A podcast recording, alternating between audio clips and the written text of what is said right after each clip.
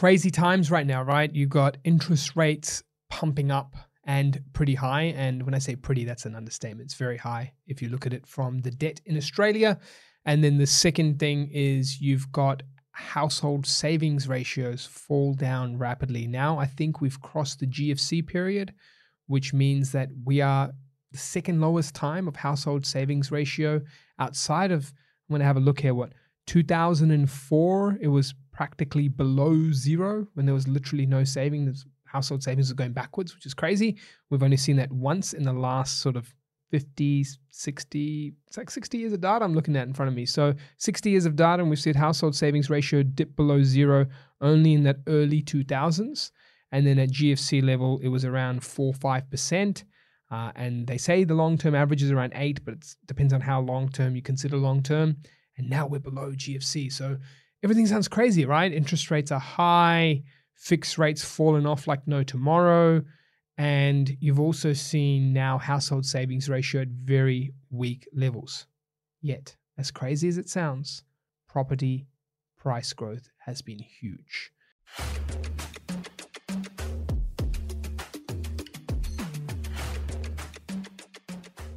And so it's from this perspective we have to break it down and understand more on what's happening, why it's happening, and how, as a buyer, you can truly understand some of the most misunderstood data points and dynamics of the property market, and why many people are screaming, Hey, don't touch my house. Even amongst all this craziness, people will not and do not want to give up their home. So it's about taking a step back and sometimes going beyond the data. And this is one of my, I guess, areas I've been studying a lot of late because in the world of housing trends and analysis, it's very easy, like I've shown you in episodes of the past, to use certain trend lines, certain static data points, uh, yearly averages to three year, five year, look at line breaks, look at AI, look at machine learning, look at back testing, and come up with all the fanciest and the coolest and the craziest solutions out to help increase my predictability of location performance. But in this journey, it's been a few people from the worlds of demography to just understanding sentiment, who've been teaching me, mentoring me, and I've been learning a lot on how to understand housing to deeper levels beyond the spreadsheets. And so, whilst the picture of interest rates isn't pretty, you've got sentiment low, household savings ratio low. I'm going to help you unpack some of the human psychology of why people do not sell like crazy, right? Selling all their properties all over the place, flooding the market with listings, increasing, rapidly increasing arrears, and Australia in a lot of pain. So, firstly, the core thing to understand is what does a house represent? Many people listen to the show, clients of ours, think that housing is some investment vehicle alone. You couldn't be further away from the truth. Yes, it positively impacts your wealth building when it comes to a homeowner owning a property for many years. But before the wealth effect kicks in, it's the aspect of it being their place of shelter for recreation, memories, necessity, all in one. Then from there, that transitions to the actual possibilities of increased lifestyle or decreased payments through the debt going down and increased discretionary spend, or wealth building from equity releases and building more wealth from equity to use towards property or other things, um, or downsizing in the future to create more wealth and use that money in other ways. But these are all secondary. The first and the most primary thing was shelter, was stability, necessity, and then lifestyle and other things started creeping into it. So now I want you to start applying this logic, knowing that only makeup of investors is about a third. We're not this majority. You know, two thirds of the country are people buying property to live in. We are a minority. If you add on the public housing of Australia on top of that, if you add on the vacant properties on top of that, the numbers start to shrink even more of how many people are investors. And so when you look at that, investor stock using data was actually some of the first to fly for sale in recent times. CoreLogic data picked it up the big platforms of real estate and domain picked it up. We picked it up. And AFR was reporting it like crazy. Investors selling their homes more, proportion of investor sales happening and increasing. Duh. they're not the ones who need it for shelter. So they're going to let go of things that are high repayments in the two, three, four, five, and even six thousand dollars a month in repayments. Now, yes, there's rent, but get out of here if you think rent's covering it and covering everything on six and seven percent interest rates. It's not. Some will say they get the gearing, they'll protect themselves, they'll hold long term, and sure, that's the majority. But there's going to be a minority that go, oop, I need to sell. I want to clear this. I want my home to be protected. protected. Don't touch my house. This is my house. I want that to be here. I'll let go of other stuff. Now, what could be some of this other stuff? I might travel less.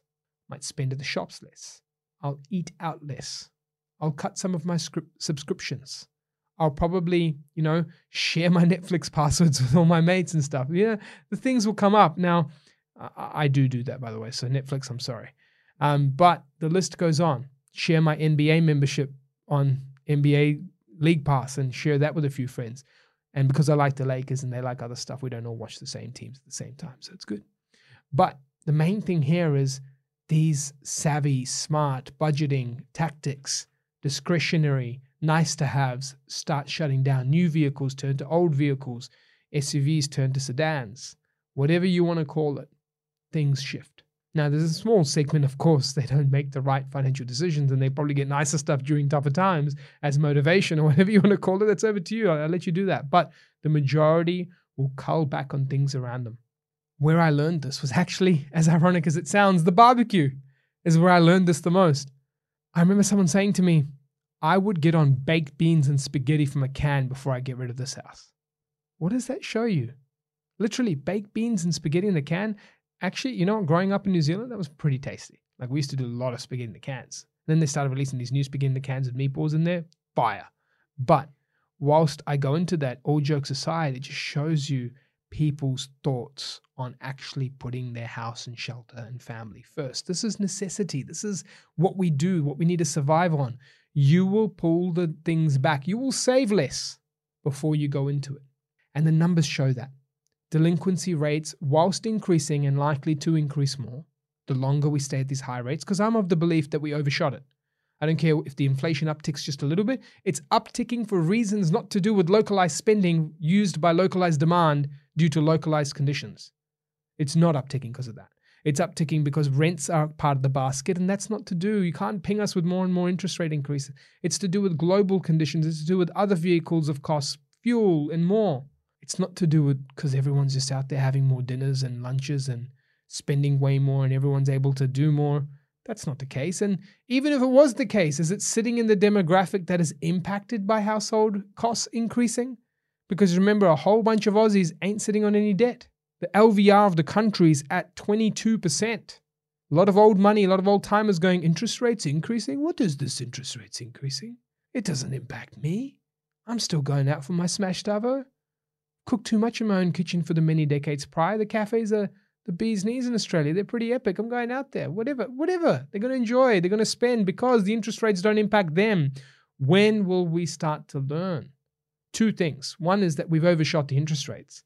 And secondly, houses are not going to keep collapsing left, right, and center like the the absolute 40% must decline in Australia, the banks that keep predicting it wrong, everyone thinking there's carnage because people don't want you to touch their house.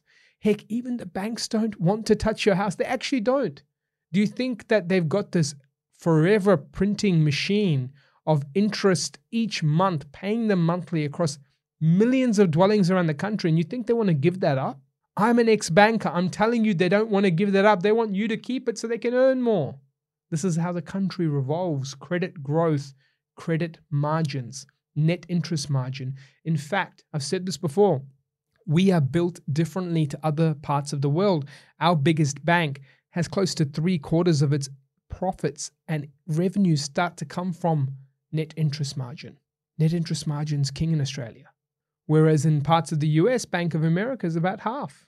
So if you're starting to look at the metrics across the world, home lending means a lot more. People don't want to come after your houses. They don't want the trouble. They don't want the debt. They don't want the issue. And people don't want to give up their houses. There's owner occupied money. So the key here is to remember that investors will uptick the sales of a little bit. Some will even buy more with lending starting to come back already. Prices are going up even amongst this, which shows you just how crazy it is thinking one metric of interest rates alone stuffs everything up. The main thing is there is a huge amount of psychology that investors and data analysts need to understand before they start putting out thoughts on charts alone. You will have your aspects of letting go of everything that comes before the house before you let go of the house. And think about this for a moment. Again, we're talking logic. If imagine if you sell this property, ha, got rid of my half a million debt. I feel so good. Guess where you're joining? You're joining the rental market. Does that seem like fun to you? Selling a property, then not knowing if you might even get a rental? You know, the rental market's lines out the door. And that too for subpar looking stuff because owners know they've got the upper hand. They don't have to do up their place to get a tenant. Vacancy rates are super low. Migrants are coming off planes going, hey, we need housing. Locals are moving from state to state, city to city, going, we need housing. Jobs are better here. Money's cheaper here. Things are better here. Lifestyle, fresh air. Oh, crap, no housing. So people don't want to join the rental market if they can avoid to. People will not sell their homes if they can avoid to. Majority of housing in Australia is owner occupied. So stop scaremongering. Stop thinking everything blows up because of interest rates. I hope this podcast really shows you a way to analyze data to the not so data parts. Allows you to connect the dots that even if certain charts don't look pretty, the truth is houses are a necessity for shelter first Investors play an important part on the provision of that shelter because the government's not stepping up with public housing left, right, and center. So investors provide that rental accommodation because not everyone has is renting because they have to rent. They're renting also because they want to rent. So by having a two-part marketplace of renters and buyers will always create that balance for those that want to, those that have to, those that transition, and those that own. The main thing here is people don't want you to touch their house. The bank doesn't want to touch it. You don't want to touch it. You don't want anyone else to touch it. You just want to live there in peace. And so the main thing here is take that away in your analysis and realize with your investment thesis, add the logic side of the brain. Left and right brain both need to be considered when analyzing markets and why that the delinquency rates have not popped off. They will increase. They have been trending up. Pain and gain reports will look worse because we should not be sitting at these interest rates.